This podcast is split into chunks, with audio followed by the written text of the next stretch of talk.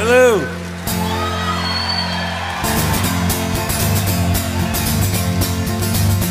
She was a level-headed dancer on the road to alcohol, and I was just a soldier on my way to Montreal. Where she pressed her chest against me. What's up, everybody? Welcome into this week's episode of From Here It's Possible. Got Hunter on with me as always, and uh, we will look over the baseball season, um, the end of the baseball season, unfortunately. Um, Tech basketball getting a, a big time commit, and then the college football playoff, uh, the expansion, and, and what that means moving forward. So here we go.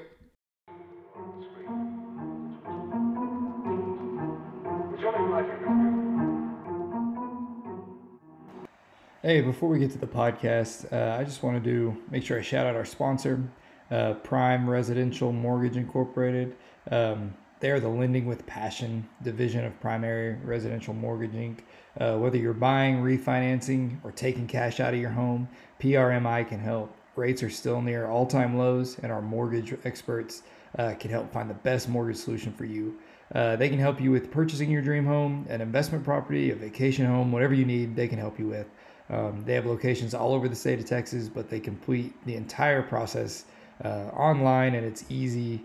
Um, and, and they just love working with fellow Red Raiders. Um, they can be reached at PRMI Raider at primeres.com through the website uh, at www.lendingwithpassion.com or by phone at 214 736 9466. Uh, so get in touch with them for, for any of your needs for anything like that. Hunter, what's going on, man? Not much. What's up? Oh, you know, just trying to, uh, you know, I got schools out for the schools out for the summer in terms of work, but still working on homework for grad school stuff. So it's like it's almost like teasing summer break. Like it's hard to actually. What classes are you taking? Or what are you? I'm getting my uh, my PhD in curriculum and instruction, and so Okay. Yeah, the, the class I'm taking right now is uh, teacher concepts of teacher education. So So what's the like plan with that? What do you What do you do with that? I, uh, I probably a professor. That's that's the goal, but we'll see. Uh, maybe like curriculum director for a district or something like that. Yeah. there's a couple. Nice. Yeah. So yeah, that's that's basically all my summer's been working on that kind of stuff. But um, we we- you know before we got on, we talked a little about you know should we talk about baseball, but the, like you said, there wasn't anything to talk about. It was about as uncompetitive of a tech baseball series as I can ever remember seeing. Um, and it's like it's like I told you, they they did so much patchwork and duct tape to fill in for the injuries, and then it just kind of they played a really good team and it and it showed. So so don't don't be offended that we're not talking a lot of baseball. There's just nothing to talk about. Yeah, and apparently we have the best uh, shortstop in the country, and he was sick and couldn't play. So that that's not ideal. Not And, I you know, I guess, and then the decision to not throw Montgomery will get scrutinized. But it, you know, you got to win two games, so it didn't didn't ultimately matter. I don't know. You know, we weren't going to beat them either day. I don't. I don't think. no, not not the way they played. So Yeah, they were. It's a. It just was weird. It's like the West Coast team, and like the perception that they have all this pitching, which their pitching was great, but um, that they're small ball and but like that was not Stanford. I mean, they are. That looked like a Tim Tadlock team. They had like bombers that really took advantage of the of the you know the Dan Law and knocking the ball all over the park. I got nervous when you said they were a better hitting team with than us. I was just like, oh no. I still thought it would be competitive, but then I thought, eh, this one may not end well. Uh, and then, And that their second starter threw the game of his life. yeah, so that's always nice. Uh, but Cole Stilwell played well though. yes, yeah, they were without without him, I mean, I don't know how many hits we have without him. not many. Just a handful. Yes. So anyway, so like I said, there's not much to talk about. That's that's pretty much it. Um, hopefully, we have better injury luck next year. And the uh, but good news, Tech found uh, Tech basketball found a, uh, a a big man shooter, right? Like, is that accurate? Yeah, um, I would. Yeah, I I get consider him a shooting big man because uh, yeah. he can do it. Uh, and it, I didn't realize until I started looking at him in more detail that he. I kind of thought he'd always been a shooter or shot jump shots more, but he, he did not at Fresno State like at all. Yeah. And then, uh, yeah, redshirted, transferred, redshirted at UTEP, and was there two years, and that's when he started shooting. Uh, but I mean, he's a, I think he's like career eighty percent free throw shooter. Uh, he's got, yeah, you know, pretty good numbers from three, especially since the only two years he's been shooting is the you know extended back three point line. I, I think he's uh, you know, in the thirty five percent range, uh, but he it's hard to just call him a shooter because he's really, really good scoring around the basket. I mean, that's what he is. That's what he excels at. Yeah. Uh, it, I mean, it's he's going to go down. If he has a good year for us, we play a lot of games, and he is uh, the focal point of the offense. I mean, he, he will be in the top most productive college players of all time. I mean, assuming there aren't a lot of other COVID seniors like him, which, yeah. according to what I was looking at, there, there really aren't, other than Marcus Silva, the guy we have. Right. Uh, you know, there's uh, six guys that that I could see that have made 400 or more two point baskets and are 55% or better on twos. And unless there's a guy, his name is like Kellan Grady, or he's at Davidson, unless he transfers Power Five, uh, only the only two that we playing Power Five are the ones we got. Bryson Williams and Marcus Santos Silva. And so Williams, he's 23 years old. Silva's 24. This is their fifth year of, of college of playing, maybe sixth year of being post high school, assuming they didn't do a prep year, which a lot of these guys do. But yeah, I mean, it's a it's an intriguing kind of guy to add uh, to what we already have. I mean, he is going to be. I mean, I don't think it's he could very easily be our, our best player, you know, the, the guy that we're throwing it to when we need a basket. And, you know, I don't know, uh, he's got decent uh, rebounding, like shot blocking numbers, but he's not just this like in, inside force or anything. Um, he, he's kind of lean, but um, he's got legit offensive skill. I mean, it's and it's consistent all four years uh, and it's not the, one thing I like, and I'm kind of like a stickler for this, or it's what I focus on is trying to like eliminate transition from from guys' numbers uh, because you can really it, like, for example, like Micah Peavy maybe as an example, uh, you, you know, like he, he gets a layup or dunks in transition. It's that's not that translatable. I mean, uh, it, it, doesn't really show you what kind of score the guy is.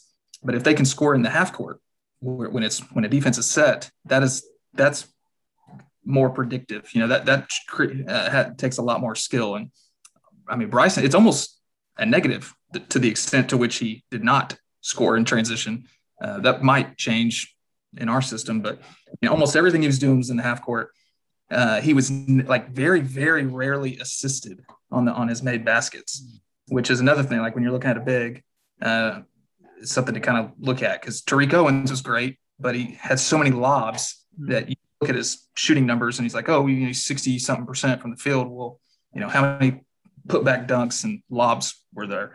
Uh, but that's not the case for uh, Bryson. I mean, he, I think only a third of his uh, baskets were assisted. Um, so, I mean, he, and he's got the ability to play in games for a long time. I mean, he, you know, he's almost every single night, 35 plus minutes. It's kind of similar, very, very similar to Zach Smith in terms of his conditioning. Um, and then also, apparently, um, he, has got some move. He can draw fouls. I mean, I, and he didn't. He, last year was kind of a blip for him. He was not as efficient or productive as he was the year before. Uh, but the year before that, the only guys that were better at drawing fouls in the paint than him are like NBA players, like no doubters. They're, they're either in the NBA or will be at some point. Uh, and they're guys that you would recognize immediately. Um, so, yeah, pretty. It's the one guy from the very get go that we've talked about like we want this guy. This is the guy. Like anything beyond him is kind of gravy now. Now that we have him, in my opinion. Yeah, I, I remember. You know, you guys like you and RC have been who've been kind of keeping up with just the huge amount of transfers. Like that's the one that I can remember that that all three of you have been pretty high on. And so I guess like this is a he walks in and is a starter. I would assume like it's that level. I mean, you did say he could be our best player, so I would assume like starter. Yeah, no question. And is he? Yeah. It seems like he's more of a four than a five. Like you would need, you'd want like a rim protector, true big man. Not all the time, but ideally right. next to him. Yeah, I would agree. Yeah, I guess that's what I think, I think that's what makes him so more, you know, most likely to be our best player, most impactful player because he's he can play uh, with a big guy and like still be the focal point, but he could also be the a small ball five, you know, and and and be the focal point. Because I, you know, I think we just like we did last year, we will play without a big guy. Everyone does, and and he would be our big in that situation. That makes sense, and I guess that that's where those Samuel from TCU links make sense. Is he kind of fits nicely next to him? Well, yeah, I mean that would be I haven't seen anything. I know just little chatters uh, within our group. You know, just being on Red Raider Sports is the only place I've really seen us linked to him. But yeah, if we, if we that would be almost an embarrassment of big guy relative to what we've had in the past, having Silva, Williams, and uh, Samuel, a big seven footer who's been pretty productive and played a lot. Um, that would be unbelievable. It it's I don't know how be yeah, I mean luckily I, I, guess Silva's personality and everything we hear about him, it wouldn't be a, a problem because it's just hard, it's almost hard to imagine playing all those guys. Mm-hmm. And you, you almost have one for every occasion at that point.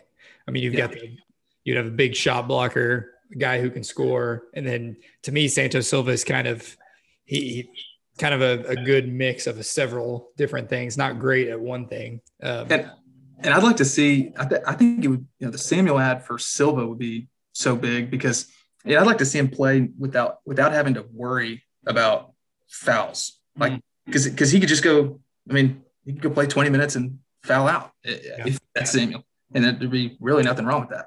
Yeah. So is that how you would ideally finish out the roster? Is with a like a true big and then a another guard? Yeah, I think. I mean, I think we could play the season without another big. Yeah. I don't know. Yeah, I guess depending on the the big French guy, not expecting a ton from him. He had right.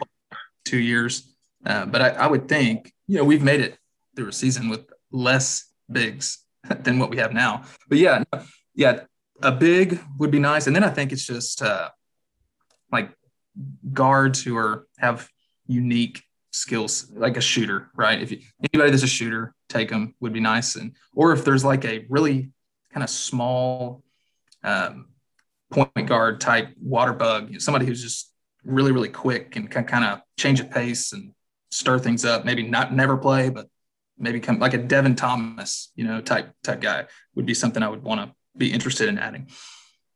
Yeah, that makes sense. I, and I guess that is kind of the one thing you're missing is it is just that like quick can get to the basket, just kind of almost like a like a bench guy who if you need if you need a little spark, he comes in and, and gives you a spark. That seems exactly. And I guess one of those transfers could turn out to be that. I just don't know them well enough yet to really know, but it, it does seem like that would be a, a nice thing to have. The one guy I'm interested in, I think he's just going to play a ton just based on the way the roster is shaking out, is that Malik Wilson. Um, you know, he he really has had a productive two years. And yeah. I, I, want to ask uh, Chris Ogden about him, or somebody should, because he had um, in a game against UTA, he was eight of 11 from the field, 25 points, 16 rebounds, two assists, one block, four steals. I mean, that's that is t- taking over the game completely. And it, and he had a that was when they were playing twice in the same week, and he had a similar game just a few days before that against him. Yeah, and that was against you know the point guard, the guy guarding him the whole time is uh that Shahada Wells. I think he's from Amarillo, who play, and he's at TCU now. I want to say. Yeah, that's right. It's just kind of, I mean, he really had his way with, with and Wells. I, I liked Wells. I was kind of hoping we would go after him, but yeah. I think we got somebody who's better and has three years left of eligibility. He's an interesting guy because he's he's got a Keenan. You know, Keenan was just was so different because of how long and like physical he was. Mm-hmm. And his first step was unbelievable. Yeah, and I don't. Yeah, yeah. This guy may not have anything close to what Keenan has from in that sense, or from in terms of shooting, but just like being able to rebound and defend. Um, it's kind of similar with Malik Wilson. I'm hoping it will be.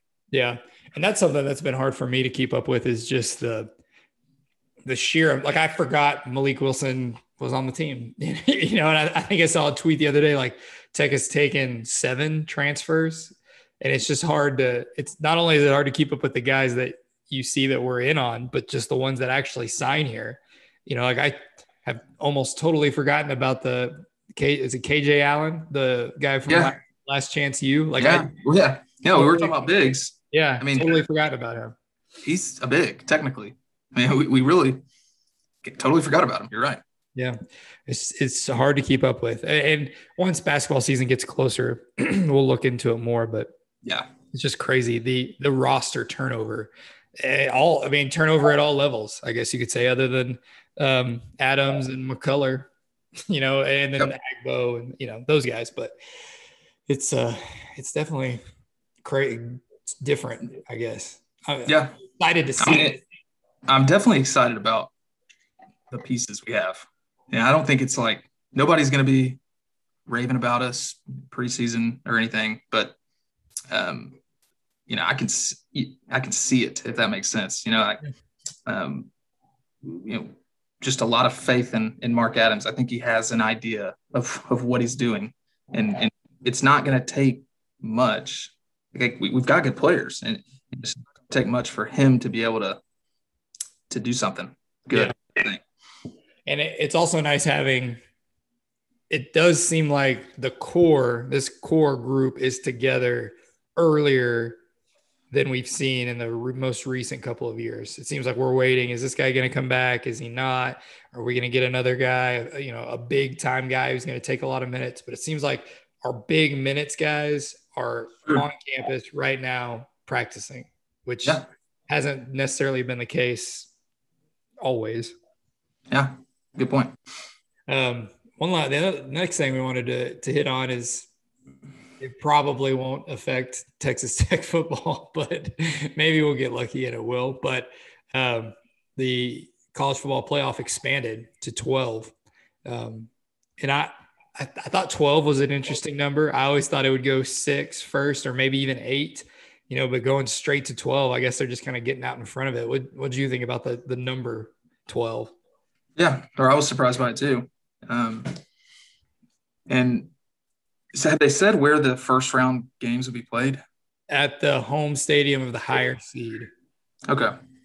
Because uh, that's what the like the Alabamas of the world are upset about because they have a bye. And so they're like, so we finish higher and then don't get that home game. Uh, so that that's been the they they can see. I've I've seen a few people float that they could see that being changed, where everybody's first game is if you're the higher seed, it's at your stadium. Okay. No, I mean it's good for us, right? I mean, yeah. the the way the Big Twelve was formatted with ten teams and two play for the championship, so twenty percent of the conference will be playing for a, a chance to be and it's they get a bye, right? If you I, win, yeah. I don't yeah. think they. I don't think they automatically get a bye, but they. I think you do. I think it's the four champions get a bye. That's why Notre Dame is automatically left out. Like no matter what, they can't get a. They have to play the first round. They they yes they do, but I think it's the it's the four highest ranked teams get the bye, and then unless you're Notre Dame unless you're Notre Dame, and then it's the five highest ranked conference champions are just automatically in.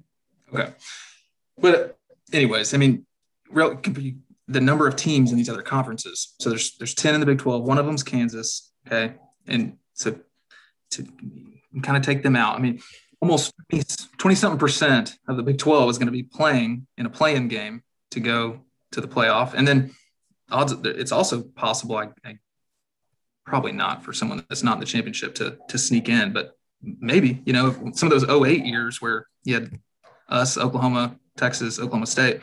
I mean, uh, it's just uh, increases the chances if we can have one year, you know, you, you three way tie for second and you, and you win on the tiebreaker and, and you get into the championship and yeah, you might be a massive underdog to OU or something, but you know, you, it's just as opposed to in the past where like you could win the Big 12 and not make it. like, yeah. so, um, yeah, I guess it'll just make things interesting because then, you know, later in the year, it, you can you can say like the what if of if we win out, then we will be in second and have the tiebreaker. You know, so it's like we win the next three games, we're in the we're in the playoff. That, that conversation could happen, whereas before it could never happen.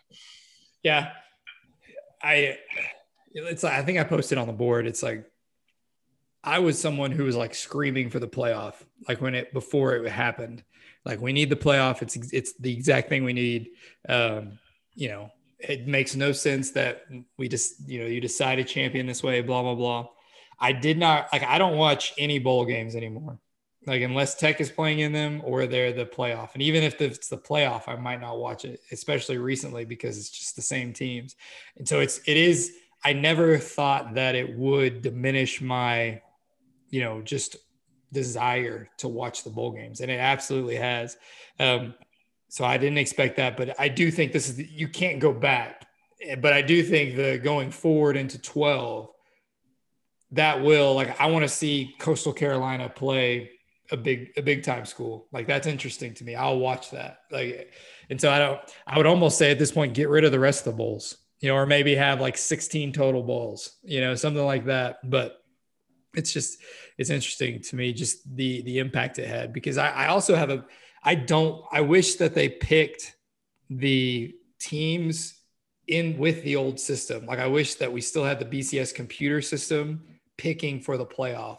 I do not I don't know what your opinions are on the committee, but that's my biggest issue with this. The, the committee is terrible. Their their criteria changes every year. I mean, that's the whole reason the Big 12 has a title game is because their criteria yeah change. Like I give me computers picking the top 12 teams and I and I'd be much happier. Yeah, that's tough. And I, I, I never understand. I don't, I still don't understand. Like when they're picking, are they picking the most deserving teams? And that's the, the best teams. Yeah. Cause I don't, it's hard to, even if you're being told to do one, it's hard not to do the other. Like just depending on the person, you know, like one person might be more inclined to pick the most deserving the teams, and then the other one might be more inclined to just say, "No, I want I want the the four best, the twelve best teams playing." Yeah, and, and that's that's to me is like people knew the BCS formula, it, it, like they knew exactly what they needed to do. They, you know, they knew that they can't just beat people. Like that's why you know there were scores being run up all over the place because they knew that mattered. But at least they knew what the criteria were. But like you said, who knows? The committee seems to change what they care about week to week. And so it's just impossible to know. But I do think like tech can make, and we're all down on tech football all the time, and it's the the trendy thing to do, especially if you're in if you are a red raider. But theoretically, tech football could get to that level to where they're in the top 15, top 12 conversation.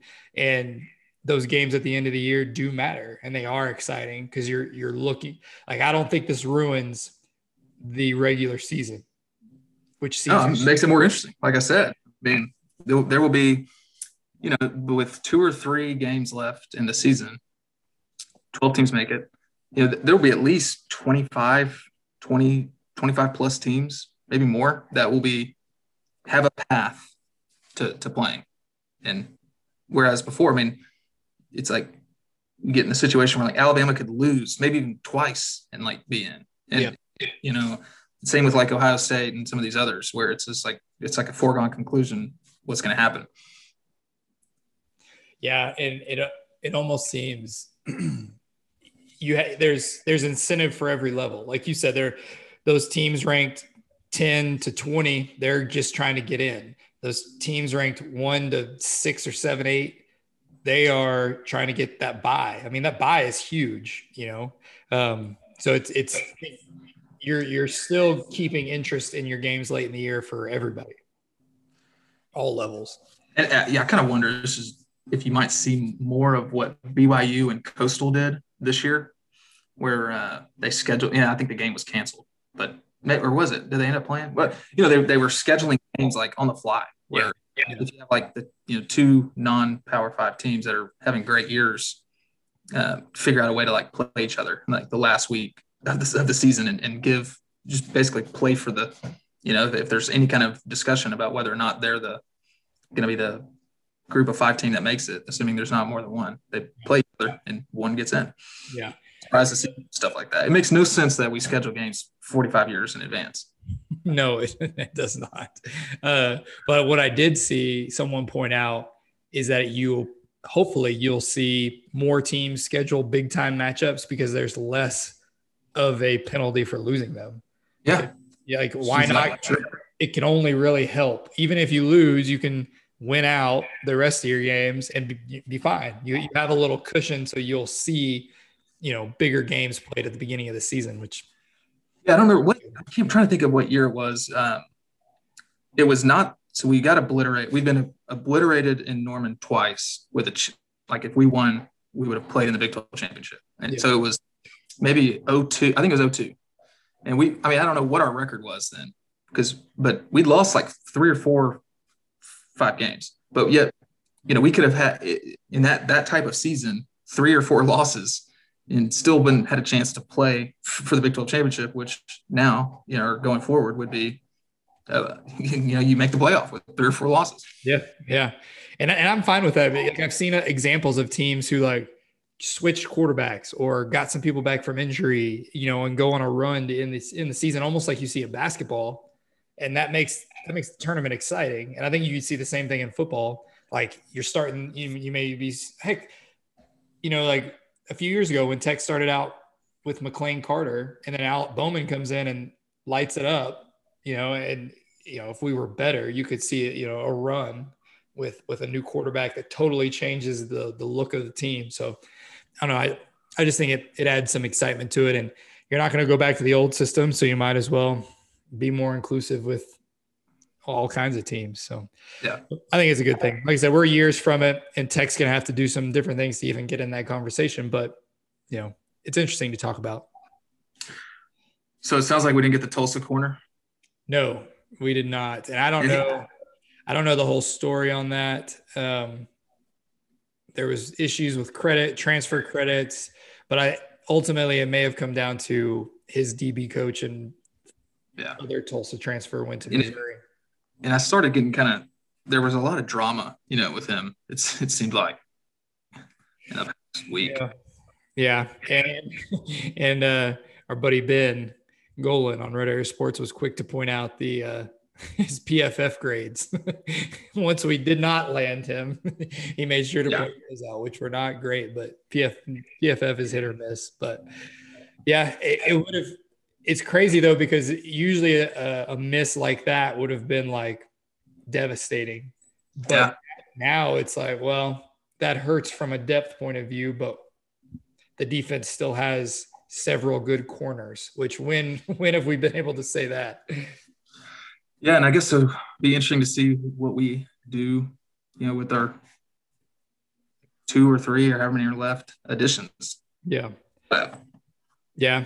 It seems I mean, like it seems like uh, Claire and, and Ben keep saying that linebacker, DB, lineman. So we'll see. Maybe best available of those those couple. Who knows? But yeah, it'll it'll definitely be interesting to see how it all shakes out. But it's it is it's nice to be in the position where those are bonuses. Those are depth pieces. Those are not like this could make or break the defense type deal. Yeah. But for sure. But yeah, I want that Arkansas guy. Yes, and that's another Julius Coates. Yeah, that's I mean, another one that seems un- like. Yeah, he's one that seems like it's another deal. If like if we can just figure out the the deal with the credits, the transfer credits, we'll be in good shape. That guy's a freak of nature he seems like it. He was a receiver in high school and played tight end at a junior college. Went to the last chance U, the original junior college, and played, yeah, but like gained like 80 pounds. I mean, I mean, you watch his uh, tape. He's like running down running backs, 50 yards downfield at 6'6", 290. He just he looks like a, a he he looks bigger than Tyree Wilson. Wow. He I mean, it's right though. So that's what I'm saying. It, it, it, looks like uh, Leon. That's what Leon Mackey ate Michael Starts. It's like, it's like. so let's hope our, our academic department can get all those transfer credits figured out then. Uh, but yeah, hopefully we can add him and, and a couple more pieces. And really, like I said, I am I am way too optimistic on the defense. I don't know how to how to feel about that, but I guess we'll see it play out here in a few months. But um, you got anything else? Nope, that's it. All right. Well, um, we will see y'all sometime soon. Um, my wife's due date was last Sunday. So I will probably have a baby before next week, the first one. So I don't know. That may put the podcast on hold for a little bit, but uh, we'll be back some point. So thanks for listening, and we'll see y'all later.